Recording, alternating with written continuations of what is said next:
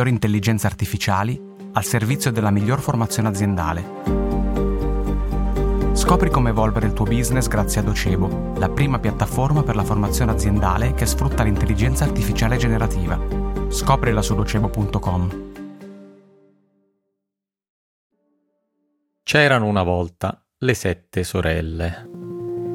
Erano le principali compagnie petrolifere del pianeta. Legate tra loro da saldi vincoli di alleanze, formavano un cartello e dominavano il mondo. Due delle sette sorelle valevano quanto il PIL di un paese di medie dimensioni. Si spartivano le zone di estrazione, le concessioni in Medio Oriente erano cosa loro. Fissavano il prezzo del greggio e sedevano alla stessa tavola per dividersi la torta. A quella tavola non c'era posto per nessun altro. Le sette sorelle così le aveva chiamate Enrico Mattei, il fondatore dell'ENI, l'ente nazionale idrocarburi. Mattei sfiderà proprio le big dell'oil mettendo in discussione la posizione di prevalenza del cartello. Morirà la sera del 27 ottobre 1962 quando il suo bimotore precipita nelle campagne di Bescapè, vicino Pavia, mentre si preparava ad atterrare all'aeroporto di Linate. Da allora è passato più di mezzo secolo. Il Novecento è finito in anticipo, sepolto sotto le macerie del muro di Berlino. Il nuovo millennio ha annunciato l'avvento di una stagione carica di promesse, Dall'avvento della rete telematica all'alba dell'intelligenza artificiale, la tecnologia ha rivoluzionato la vita umana sul pianeta Terra. L'economia fossile sembra ormai obsoleta, residuo di un'età antica. L'estrazione però va sempre di moda, anche se i giacimenti petroliferi sono stati sostituiti da altro, Dicono che i dati sono il nuovo petrolio, non si scava più nel sottosuolo, ma in desideri, gusti, aspirazioni, tendenze al consumo di donne e uomini. Tante cose sono cambiate, altre invece non cambieranno mai. Sette, per esempio, sette che sembra ancora il numero perfetto. Sette come i grandi colossi tecnologici, i big tech, le corporation digitali che sono molto più potenti delle sette sorelle. 7 come Apple, Microsoft, Google, Alphabet, Amazon, Nvidia, Tesla e Meta. Formano una nuova aristocrazia che pretende di esercitare autorità assoluta, libera da ogni vincolo e capace di competere perfino con gli stati. Benvenuti nel feudalesimo digitale.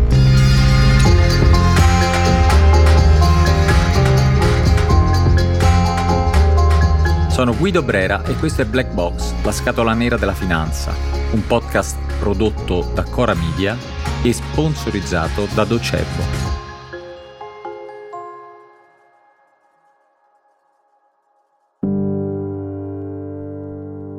Le chiamano Magnificent Seven. Insieme valgono circa 12 miliardi di dollari 17 volte più di tutte le azioni quotate a Piazza Affari, il doppio di tutte le aziende europee. Il loro valore complessivo è pari alle azioni quotate sulle piazze borsistiche di UK, Germania, Francia, Cina e Giappone. Il totale del debito pubblico italiano è inferiore alla capitalizzazione di Microsoft. Sono grandezze che è perfino difficile immaginare.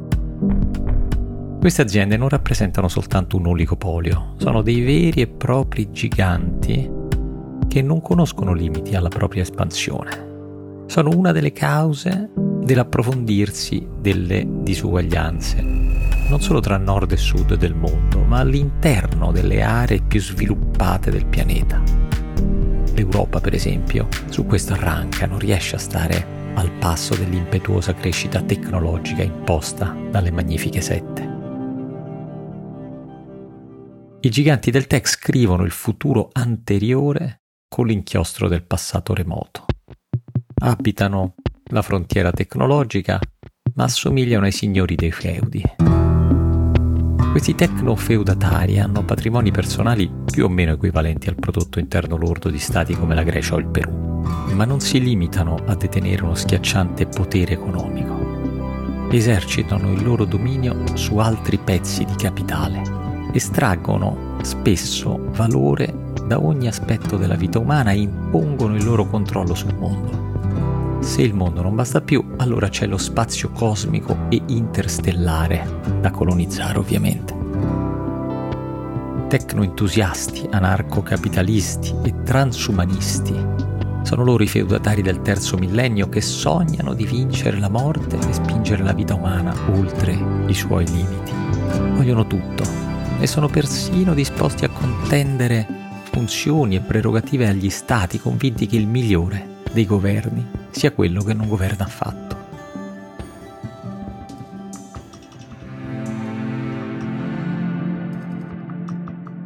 Tra i feudatari del tech, il più eccentrico e pirotecnico è senza dubbio il tycoon di origini sudafricane Elon Musk. Musk è l'uomo più ricco del mondo, almeno lo era fino a qualche giorno fa. Fondatore di PayPal, inventore di Tesla, proprietario di Twitter, è da poco tornato alla ribalta delle cronache per una notizia che riguarda il suo patrimonio personale. Un tribunale dello Stato del Delaware ha infatti sospeso il pagamento del pacchetto retributivo accordato dal board di Tesla al suo fondatore nel 2018. Il pacchetto si aggirava intorno ai 56 miliardi di dollari. Il giudice si è pronunciato a favore degli investitori che avevano contestato la cifra. L'accordo stipulato nel 2018 non ha precedenti e un simile compenso difficilmente poteva anche solo essere immaginato perfino nel fantastico mondo delle tech companies. Ma Elon Musk rappresenta la punta di un iceberg gigantesco e certifica un radicale salto di paradigma. Il compiuto ingresso del capitalismo nell'età del nuovo feudalesimo. Detentori di inscalfibili posizioni di rendita, i tecnofeudatari non conoscono limiti alla loro volontà di potenza, controllano compagnie che controllano decine di società acquistate grazie allo scambio di azioni. Nessuna azienda può rimanere indipendente se entra nella sfera di interesse delle Mag 7. Musk è il maggior azionista di sei società che vanno dalla ricerca spaziale all'intelligenza artificiale, dai social network al settore automobilistico. Parliamo di un solo uomo al comando di un impero tecnologico che determina e influenza l'esistenza di miliardi di persone. Il feudo è un universo in continua espansione e ogni innovazione viene inglobata all'interno di un perimetro recintato. Ciclicamente la storia del capitalismo ha mostrato la tendenza alla formazione di monopoli e oligopoli. Mai, però, queste concentrazioni avevano esercitato un controllo tanto pervasivo e capillare al punto da trascendere il capitalismo stesso. Da questa nuova stagione sembra impossibile uscire.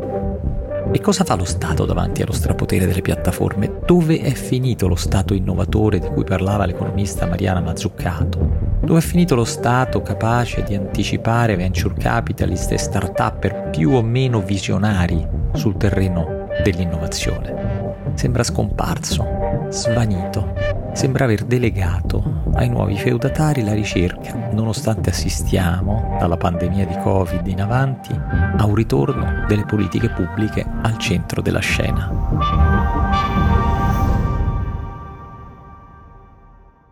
Dall'altra parte dell'Atlantico la battaglia all'ordine neo-feudale è stata delegata a una giovane donna di neanche 35 anni. Si chiama Lina Khan e dal giugno 2012 è alla guida della FTC, la Federal Trade Commission, in altre parole l'antitrust americano. Quando era studentessa a Yale, Lina scrisse un paper in cui analizzava l'evoluzione del mercato dei libri e l'allungarsi su quel settore dell'ombra lunga di Amazon. Per dieci anni Khan ha affinato le sue critiche diventando un punto di riferimento per il movimento di opinione impegnato ad opporsi ai colossi del tech.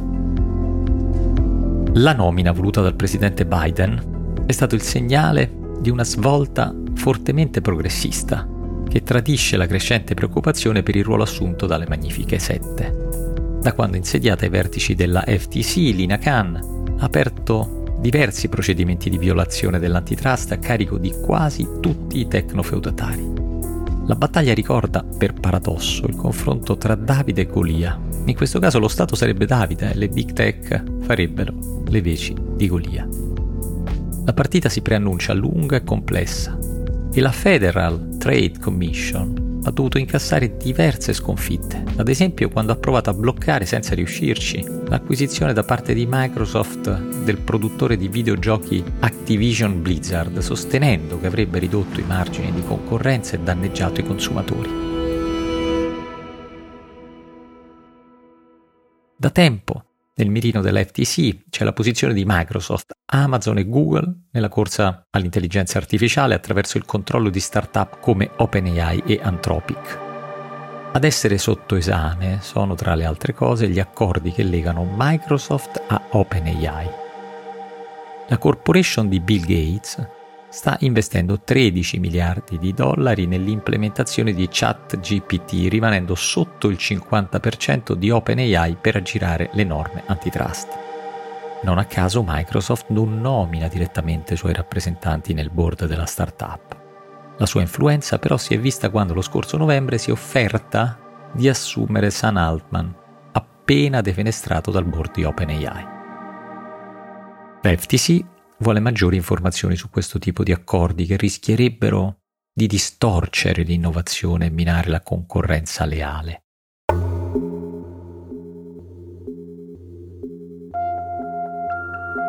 Tuttavia, secondo i detrattori di Cannes, il rischio di simili controlli è mettere in discussione la capacità di attrarre i capitali necessari a sviluppare innovazioni tanto complesse e gli States su questa capacità attrattiva continuano a fondare la loro egemonia planetaria. È difficile stabilire se le battaglie dell'antitrust diffonderanno senso critico nei confronti dei tecnofeudatari oppure se l'immaginario collettivo si rileverà già narcotizzato dalla scintillante offerta delle Magnifiche Sette.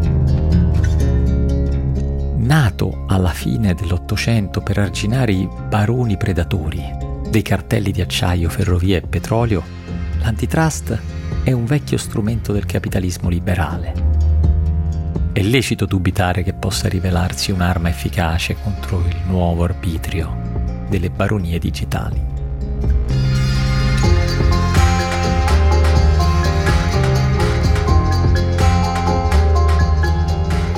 Black Box è un podcast di Cora News, prodotto da Cora Media e sponsorizzato da Docebo. Scritto da Guido Brera con i Diavoli, la cura editoriale di Francesca Milano, la sigla e il sound design sono di Luca Micheli, la post-produzione e il montaggio sono di Luca Micheli e Emanuele Moscatelli. Il producer è Alex Reverendo.